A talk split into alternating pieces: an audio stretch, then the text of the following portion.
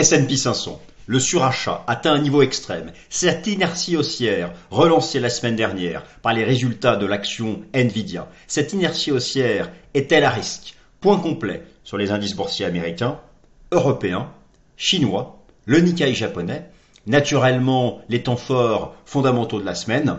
Bienvenue à la nouvelle édition du Top Ganne. Alors chers amis, je suis ravi de vous retrouver. Nouveau setup. Ne faites pas attention à l'arrière de mon bureau car un écran vert va bientôt arriver et donc voilà, vous ne serez plus gêné par cet arrière de bureau encore un peu en déménagement. Mais écoutez chers amis, je suis ravi de vous retrouver. Euh, nouvelle édition du Top Ganne.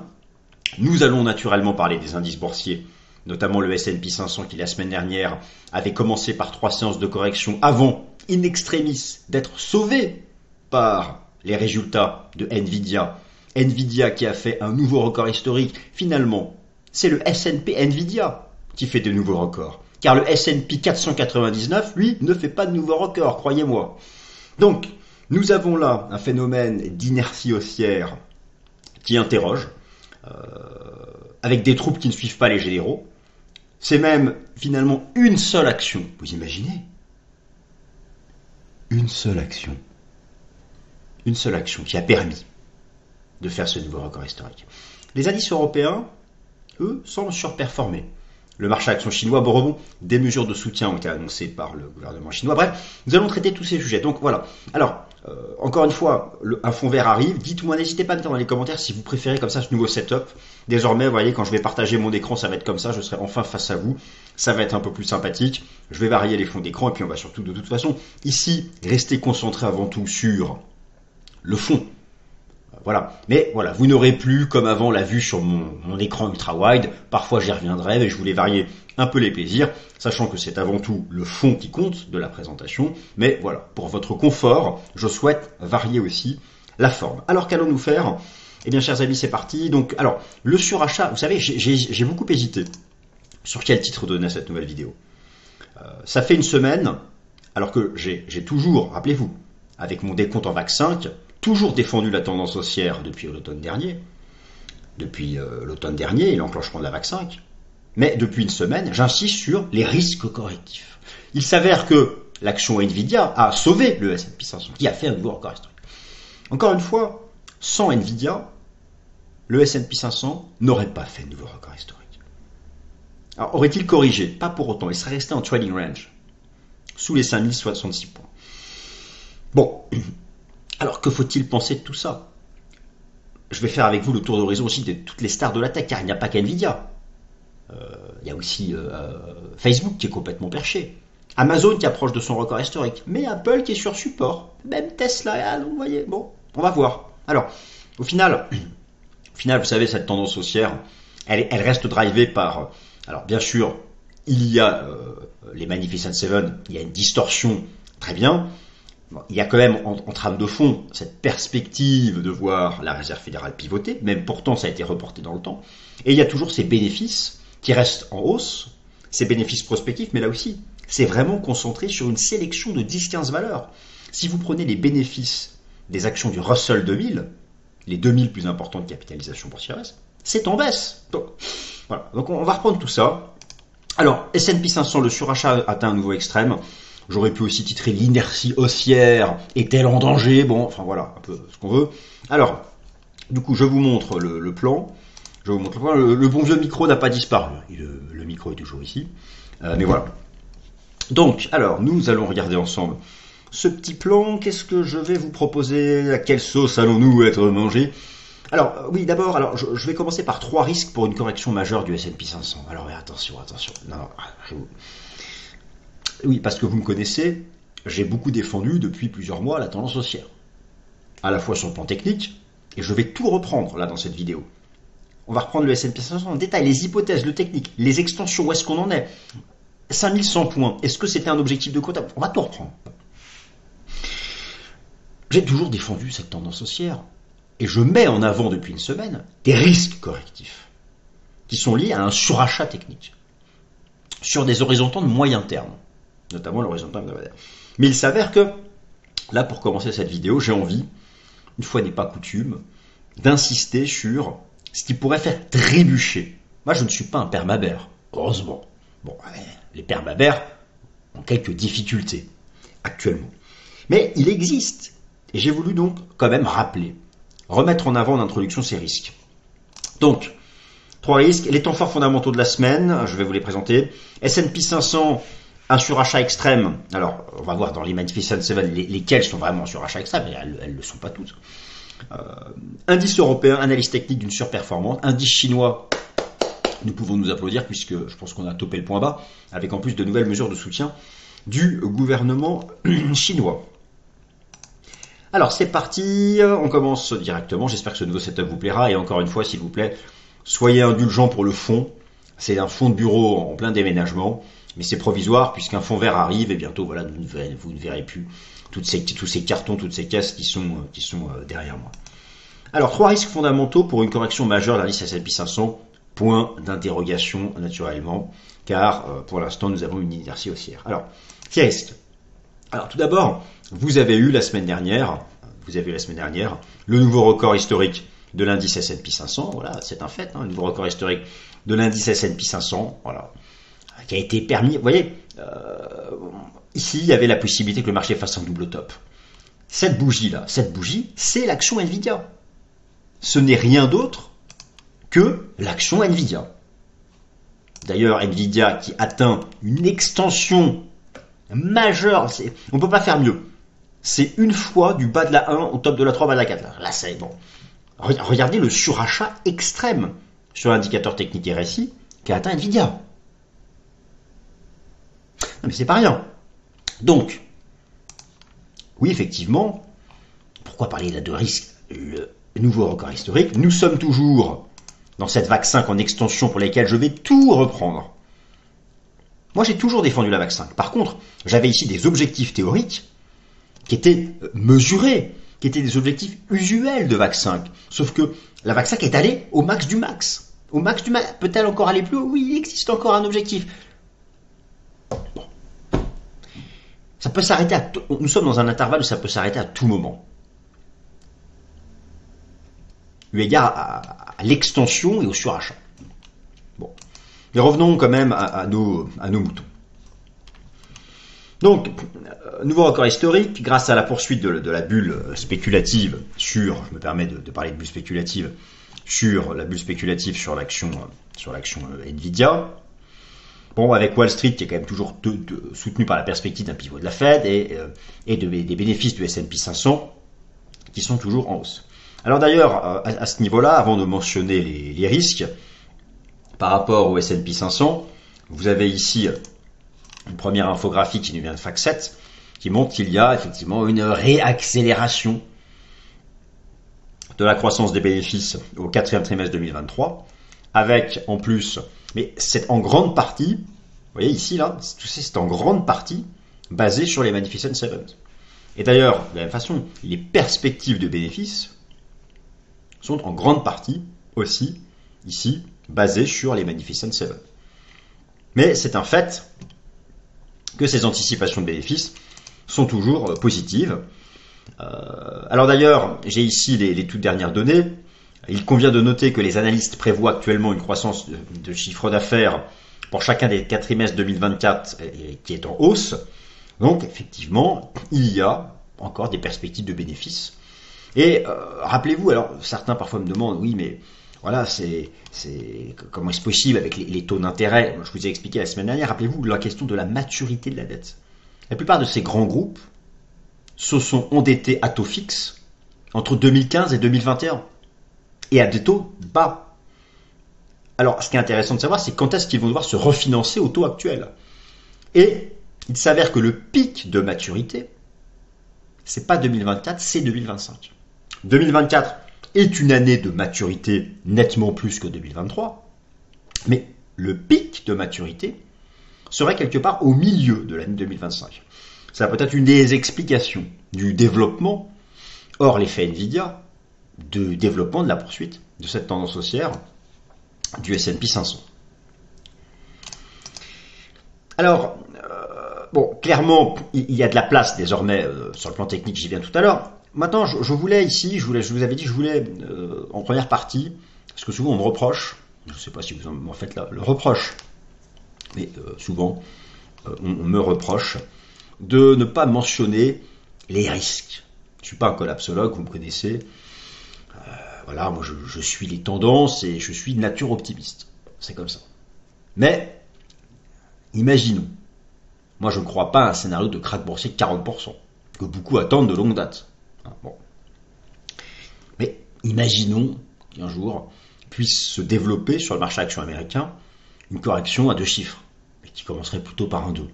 D'où cela pourrait venir. Alors, je vous propose, et ensuite on passe au court terme, on passe vraiment au sujet.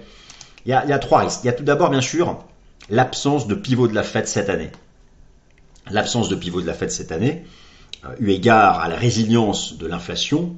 Alors, nous, je vous ai démontré dans une vidéo il y a deux semaines, que vous, non, la semaine dernière, que vous aviez une résilience du, euh, du, du C P I, mais qui était liée à des phénomènes provisoires, et notamment un rebond provisoire de l'inflation immobilière. Moi, j'y crois pas, mais voilà, pour certains, la Fed, certains disent que la Fed ne pivotera pas cette année. Regardez ce que je vous ai mis ici. Vous avez ici, en bas à droite, où est-ce que je vous ai trouvé ça? Ici. Non, pardon, c'est là. Vous avez ici, regardez, ça nous vient de Bloomberg et de la Fed d'Atlanta. Vous avez ici les anticipations, les probabilités d'action de la Fed cette année. Vous avez quand même plus de dix pour cent de probabilité d'une hausse supplémentaire, one hike or more. Donc il y, y a quand même encore, même s'ils sont une minorité, il y a quand même encore dix pour cent du collège électoral de la haute finance qui pense que la Fed peut monter son taux directeur de cinq virgule cinquante à cinq virgule soixante-quinze. Alors là, oui, forcément, les obligations reviendraient tout en bas et le marché action prendrait sa claque. Mais, overall, le marché price maintenant plutôt autour des trois quatre baisses de taux. Mais ça va très vite. Alors, pour, pour l'instant, encore une fois, j'y reviens, la désinflation n'est pas menacée. Regardez Trueflation qui fait encore un nouveau plus bas.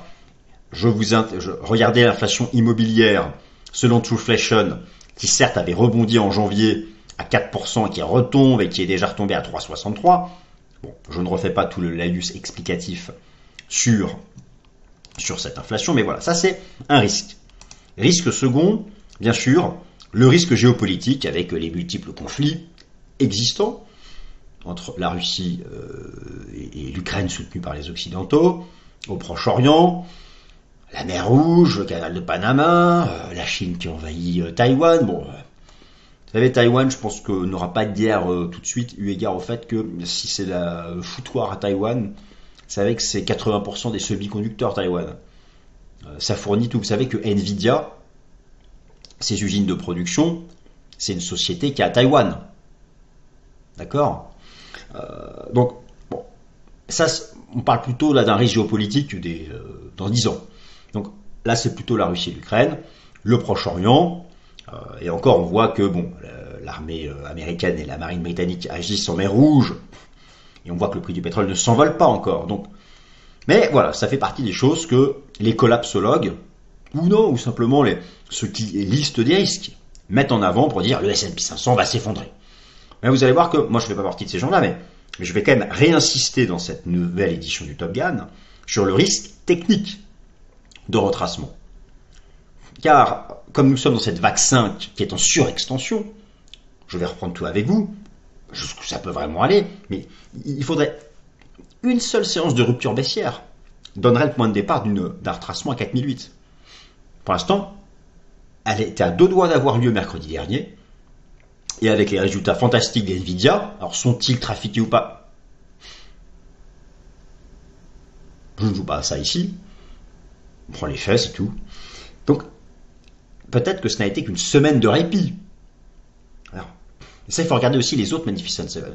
Et il y a d'autres Magnificent Seven qui sont plutôt sur support. Alors, je regardais Apple, je regardais Tesla, bon, ouais, donc, euh, il n'y a pas que Nvidia, mais c'est Nvidia qui a permis d'assurer l'inertie haussière la semaine dernière. Et enfin, bien sûr, l'immobilier commercial, ça, j'aurai l'occasion de vous en parler dans d'autres Top Ganne. Cet immobilier commercial qui est ravagé par la chute des revenus, la chute des ventes et la hausse des taux d'intérêt, qui là pour le coup ont été faits vraiment à taux variable, Hein, parce que ceux qui font les boîtes qui ont fait des taux à taux fixe, des, des prêts à taux fixe à taux zéro, c'est les grands, c'est les gros groupes. Dans l'immobilier commercial, l'immobilier de bureau, c'est des taux variables. Et, et d'ailleurs, je vais vous montrer cette infographie aussi qui nous Bloomberg. Euh, qui, qui, quels sont les, les en termes de, de crédit, quels sont les agents qui sont le plus exposés à ce risque de l'immobilier de bureau aux États-Unis? Regardez le vert clair. Regional Local Bank. Et rappelez-vous la crise des banques régionales américaines au printemps deux mille vingt-trois. Ça, ça peut être un risque systémique. Pardon, ça. Ouais, ici, au-dessus. J'ai pas encore l'habitude de gérer mon nouveau setup. Voilà, bon, alors, là, je voulais faire une introduction là-dessus. Maintenant, on va quand même passer dans, dans le sujet, cette inertie haussière, ce surachat. Alors, rapidement, brièvement, les, comme je le fais chaque semaine, les temps forts fondamentaux de la semaine. Voilà. La semaine dernière, vous aviez eu les minutes du, du F O M C, les minutes du F O M C et les, et les P M I, qui étaient les temps forts fondamentaux. Concrètement, tout ceci a confirmé quoi? Que la Fed ne pivoterait pas le mercredi vingt mars. D'ailleurs, où est-ce que ça en est? Tout se tatoue autour de la Fed. En termes de probabilité implicite, maintenant, le marché hésite entre un pivot le douze juin ou un pivot le trente et un juillet. Donc, vous voyez que ça a été assez largement reporté dans le temps. Donc, les temps forts fondamentaux de cette semaine sont la mise à jour de l'inflation P C E aux États-Unis. Je vous rappelle que l'inflation P C E, c'est l'indice d'inflation favori de la Réserve fédérale des États-Unis. Vous avez au-dessus de ma tête, au-dessus de ma tête là, ça sort de, de mon petit truc, l'inflation P C E qui est en chute libre. Elle est actuellement à deux virgule neuf en version sous-jacente à deux virgule six. Donc vous voyez que d'un point de vue du P C E, il n'y a pas d'inquiétude à la différence du C P I. Et donc ce chiffre est mis à jour cette semaine, jeudi, ce sera très important. Je vous rappelle qu'au final, beaucoup se posent la question, cette inertie haussière du... du Ça, tant, tant qu'il y a des perspectives de bénéfices, le marché action continuera à dérouler cette inertie haussière et les retracements seront achetés. Euh, et rappelez-vous, le juge de paix macroéconomique, le juge de paix pour les, les, les projections en matière de bénéfices, c'est le marché du travail américain. Et donc, tant qu'il n'y a pas de dégradation du marché du travail américain, eh bien, euh, c'est, euh, alors à la fois ça éloigne le pivot de la Fed, mais ça entretient les perspectives de bénéfices. Alors maintenant, on va tout reprendre sur les S and P cinq cents, une inertie haussière à risque, S and P cinq cents, Nasdaq Composite, Microsoft, Nvidia, Amazon, Apple, Facebook, c'est parti. Alors, donc, ce bon vieux S and P cinq cents, je vous rappelle qu'il y a deux euh, hypothèses. Il y a deux hypothèses. La première hypothèse, elle est celle d'un grand flat, après ces cinq temps, d'une structure en flat, donc là nous serions dans un... Euh, soit un expanded flat ou un running flat, peu importe. Cette structure qui fait partie donc des, euh, des, des, des formes en, en flat assez usuelles. Et d'ailleurs, c'est intéressant de noter que ici, il y avait eu un expanded flat. Là, ce fut la crise sanitaire. Alors, le R S I, vous avez ici le R S I en données mensuelles, il n'y a pas de surachat encore. Je parlais d'un niveau de surachat extrême sur le S and P cinq cents, c'est avant tout en données journalières et en données hebdomadaires. C'est vrai qu'en données mensuelles, il n'y en a pas. Alors que tous les anciens bull markets se sont arrêtés lorsque vous aviez au minimum un R S I en données mensuelles en surachat. Là, c'est vrai que ce n'est pas le cas sur le S and P cinq cents. J'attire votre attention sur le fait que si on a une structure comme ça en, en, en, en running flat, eh bien, en atteignant cinq mille cent points, le S and P cinq cents a atteint un virgule deux trois six d'extension de la A. Donc, cinq mille cent peut être une cible.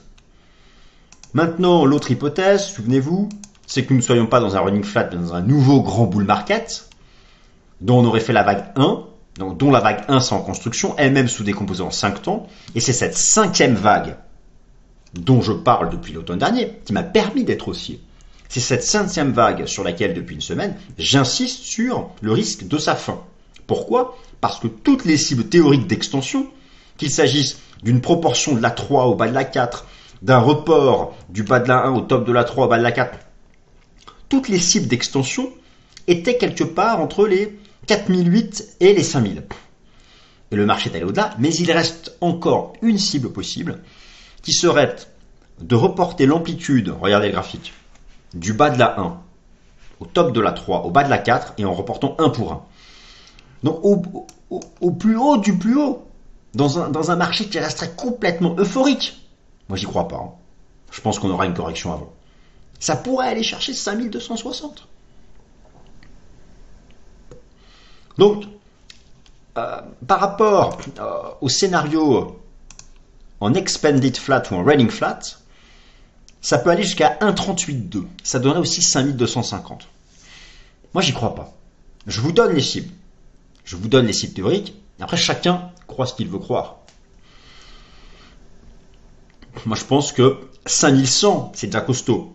Après, c'est vrai, il faut un signal. Donc, euh, mais il n'y a pas de surachat en, en, en mensuel. Par contre, en hebdo, en hebdomadaire, voilà, vous voyez que euh, toutes les fins, toutes les fins de bull market, par exemple, avant la, avant la chute de la crise sanitaire en deux mille vingt, belle divergence haussière sur le R S I. Là, c'est le R S I. Avant la chute, même avant le déclenchement de la guerre en Ukraine, belle divergence baissière sur le R S I. Là. Il y avait aussi une belle div en août dernier. Il y a eu un retracement. Là, alors on est complètement suracheté, il n'y a pas de div. Par contre, en journalier, il y a div de partout. Alors la vraie question, en journalier, c'est ça. Vous avez ici la bougie japonaise qui a été liée à Nvidia. Je vais revenir dans un instant. Pour moi, Nvidia atteint là. Pour moi, Nvidia, c'est une bulle spéculative. Dites-moi dans les commentaires ce que vous en pensez. Oui, ça fait beaucoup de pognon. Oui, il y a du free cash flow. Oui, c'est une grosse partie des bénéfices du S and P cinq cents. Oui, les objectifs en termes de bénéfices ont été relevés. Mais il n'empêche qu'en termes d'action des prix, c'est une bulle spéculative. Sans Nvidia la semaine dernière, sans Nvidia, qui pourtant avait commencé la semaine en correction, et qui nous fait ce gap haussier suite à la publication dans la nuit de mercredi à jeudi de ces résultats. Bon, il y a, on dirait une crypto, on, ça ressemble au Bitcoin en deux mille vingt et en deux mille vingt et un, et on sait ce qu'a fait le Bitcoin après. Je ne dis pas qu'Nvidia va faire pareil, ce n'est pas comparable.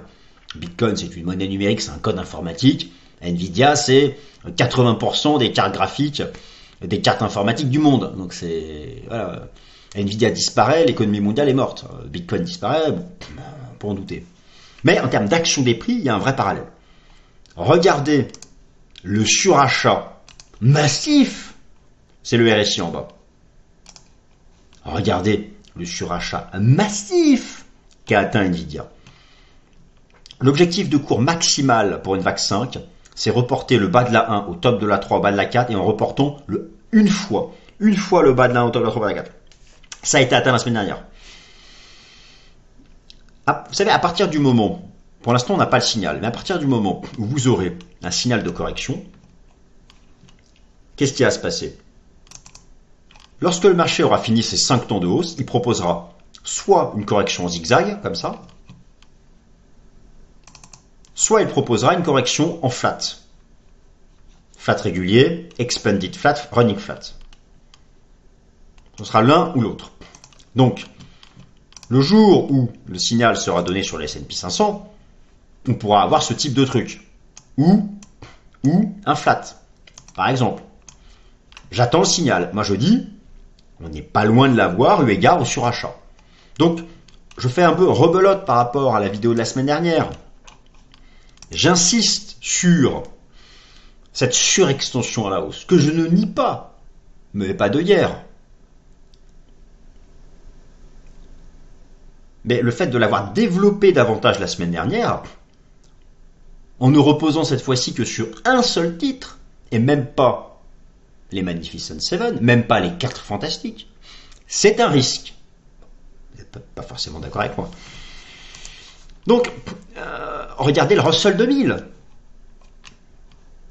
Il ne fout rien le Russell deux mille.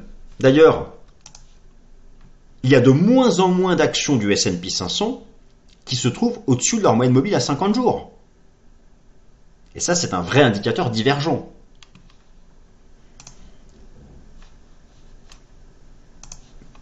Alors, reprenons par exemple aussi Microsoft. Première capitalisation boursière mondiale, ah oui, j'avoue, ça lâche rien. Oui, on n'a toujours pas cassé de support. Je trouve, moi, quand même, que nous commençons à avoir une configuration de R S I assez similaire à ce que nous avions ici. Euh, mais oui, c'est vrai que pour l'instant, cette vague cinq, sans cassure, voilà, ce serait de support à casser. Les quatre cents. C'est pour donner un vrai signal de vente sur le S and P cinq cents. ce serait cassé. Alors déjà, si on réintègre ça, si on réintègre les cinq mille soixante-six, mais casser ça, casser les quatre mille neuf cent trente-cinq, sur ces signaux d'un retracement minimum à quatre mille huit, d'ailleurs probablement plutôt quatre mille six, quatre mille sept. Pour l'instant, c'est pas le cas. Alors, effectivement, euh, Nvidia, ça fait bulle spéculative. Après, c'est chaud de se mettre en face d'une bulle spéculative. Euh, Amazon est pas loin d'atteindre son record historique, mais effectivement, je pense qu'Amazon ira jusque-là, avant de se calmer. Google, d'ailleurs, regardez ce qu'a fait Google. Hein. Record historique, retracement. Je pense que nous, nous avons le schéma sur Google sera celui qui appliquera Amazon. Par contre, Apple, Apple, bah, ça fait, c'est plutôt sur support. Apple, c'est bien construit. Euh, c'est euh, finalement parmi les Magnificent Seven, celle pour laquelle j'ai le moins d'inquiétude. Et, et, et si on a encore un rebond d'Apple sur sa moyenne mobile à deux cents jours, soutenu en plus par le nuage hebdomadaire de l'Ichimoku, effectivement, Apple là pourrait venir contribuer. Donc, alors s'il y a un passage de témoin entre les actions des Magnificent Seven, ça peut continuer d'entretenir cette inertie haussière du S and P cinq cents. Facebook. Regardez Facebook. C'est complètement incroyable. Là, le signal, cassure, cassure, ça relance. Mais regardez, regardez le R S I de Facebook. Ça n'a jamais été autant suracheté. C'est pour ça que moi, je parle, même en mensuel. En mensuel, Facebook. Le R S I mensuel. Bon. C'est pour ça que j'ai beaucoup hésité en voulant choisir le titre de cette nouvelle vidéo, de cette nouvelle édition du, du Top Ganne. Mais j'ai pensé que... Son Nasdaq, c'est pareil. Hein. J'ai pensé que le surachat extrême était un bon titre. Mais encore une fois, un marché en tendance haussière peut rester longtemps en surachat. Le, le signal, c'est quoi? C'est lorsqu'on ressort par le bas de la zone de surachat. Alors, au préalable, qu'on puisse avoir activé une divergence ou pas. Enfin, en tout cas, voilà, faites attention. Euh, mais effectivement, c'est à la question peut-être que certains se posent. Euh, et on m'a posé la question, est-ce que c'est un bull trap? Écoutez, on dira que c'est un bull trap si on réintègre le niveau, si on repasse sous les cinq mille soixante-six. Là, oui, c'est un bull trap.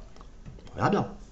Maintenant, voilà, donc je vous ai donné les cibles possibles, les signaux si jamais c'est un bull trap. Maintenant, vous en faites ce que vous voulez. Vous pouvez me tout jeter à la poubelle. Non, je plaisante. Bon, j'espère que ça vous plaît comme ça, ce nouveau setup, un peu qu'on puisse se voir en face de vis-à-vis, en face-to-face, et puis que derrière, bientôt, des choses arrivent. Ça m'a marqué, surperformance des indices européens. Je crois vous en avoir parlé la semaine dernière. Je suis assez content de ce qu'a fait le S M I, assez content de ce qu'a fait l'Eurostoxx cinquante, le C A C quarante, en, en grande partie porté par les valeurs du luxe, en particulier la skyrocket qui a été l'action L V M H. Bon, on verra bien cette semaine. Mais euh, effectivement, ces indices européens, encore une fois, je vous rappelle, l'indice qui représente les indices européens, contre lequel on ne joue pas parce que il s'agit du contrat à terme le plus tradé par la finance institutionnelle européenne, à savoir le contrat futur Eurostoxx cinquante. Je vous ai montré cette cassure il y a deux semaines, et bah, dans le sens de la tendance, cassure technique. Voilà, ça, ça peut être l'objectif de fin d'année sur les actions européennes, qui sont quand même nettement moins perchées que le S and P cinq cents, selon le benchmark ici de quel Eurostoxx cinquante. Alors, le S M I... Le S M I, je vous avais expliqué qu'il fallait faire sauter les, les onze mille deux cent soixante-cinq pour faire quelque chose. Le marché, euh, alors là ici il peut y avoir un, un golden cross. Ça reste quand même faiblard, mais euh, les Roche, les Nestlé, les Novartis étaient quand même dans, dans des zones basses. Souvenez-vous, j'ai fait une vidéo spéciale Fast and Forex sur mon scénario baissier modéré à court terme sur le franc. Et effectivement, il y a eu modestement un rebond du taux euro C H F. Ça fait partie des éléments qui lui permettent enfin de sortir de sa léthargie. C'est pas non plus la folie furieuse. Hein, si vous prenez le, le S M I sur l'horizon de temps hebdomadaire, bon, euh, il y, y a un bouchon ici, on le voit. D'ailleurs, le bouchon ici à onze mille cinq cent soixante-dix, c'est quoi? C'était ici le cours de clôture, ça a été le, le niveau ici cassé ensuite à, au, dé, au, dé, au moment du déclenchement de la guerre en Ukraine. Mais moi j'ai toujours maintenant un biais bullish, un biais bullish au-dessus des onze mille deux cent soixante-cinq d'un point de vue chartiste et au-dessus du nuage ici, au-dessus du R S I cinquante, un biais bullish plutôt modéré mais quand même euh, sur, ce, sur ce S M I.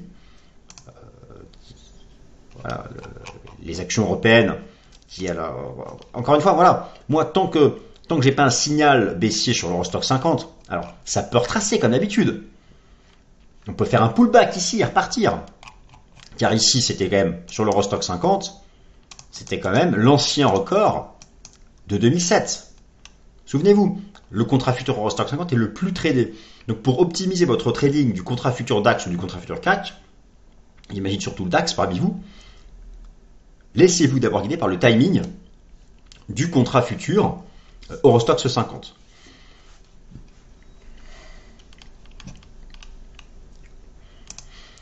La Chine, le Japon, alors l'Asie, la Chine, le, le Japon, et on va terminer là-dessus. Alors moi, le, je, le Nikkei, je dis prenez au bénéfice. Après, euh, le Nikkei qui est revenu au top de... Et, alors, la, la, le marché action chinois, rappelez-vous ma stratégie, moi j'estime que ce début d'année deux mille vingt-quatre était l'opportunité de jouer le renversement haussier des indices boursiers chinois. Et il y a eu effectivement là des, des beaux rebonds, alors en grande partie parce qu'il y a des mesures de soutien favorables au marché action du gouvernement chinois. Ils ont notamment limité la vente à découvert, ils ont même remplacé le, le patron de leur euh, équivalent de, enfin, d'autorité des marchés financiers. Et puis vous avez eu la semaine dernière une nouvelle une annonce surprise d'une politique monétaire qui devient encore plus accommodante en Chine. Plus le soutien budgétaire, j'en passe, il y a quand même tout finalement, et en plus de ça, il y avait la survente technique, les gros supports techniques sur l'indice boursier de Shanghai et de Shenzhen, tout ça je vous l'ai montré. Bon. Donc là, moi je vais vous confirmer mon point de vue sur ce, euh, sur ce sujet.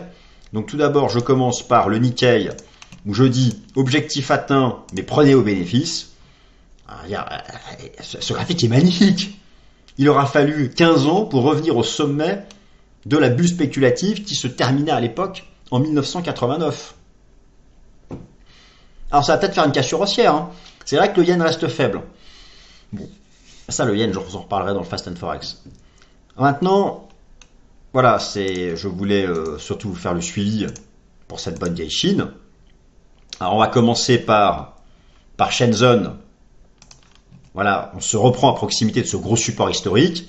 J'apprécie beaucoup le R S I qui ressonne par le haut, et c'est en mensuel. Donc moi, franchement, là, on est en train de faire un V-bottom. Si jamais ça retrace ici, cinquante pour cent, ça se paye pour viser la M M deux cents. Et ça a encore pris plus d'avance, Shanghai. Tout est parti, on fait un avalement haussier mensuel. Il y avait une superbe petite divergence ici en hebdo. Bon, si on retrace à la M M cinquante, ici, ça se paye pour viser la deux cents. Donc ça, de ce point de vue-là, sur le marché action chinois, je pense que... c'est une stratégie de moyen terme pour l'ensemble de cette année. Euh, voilà, chers amis, bah, écoutez, j'espère que ça vous a plu. J'espère que ce nouveau setup du Top Ganne vous a plu. Encore une fois, euh, derrière, ça sera bientôt un fond vert, donc vous ne verrez plus le fond de ce bureau. Et puis, et puis voilà, merci mille fois à vous. Merci pour vos likes, merci pour vos abonnements. Et puis, euh, voilà, bon début de semaine. Allez, salut.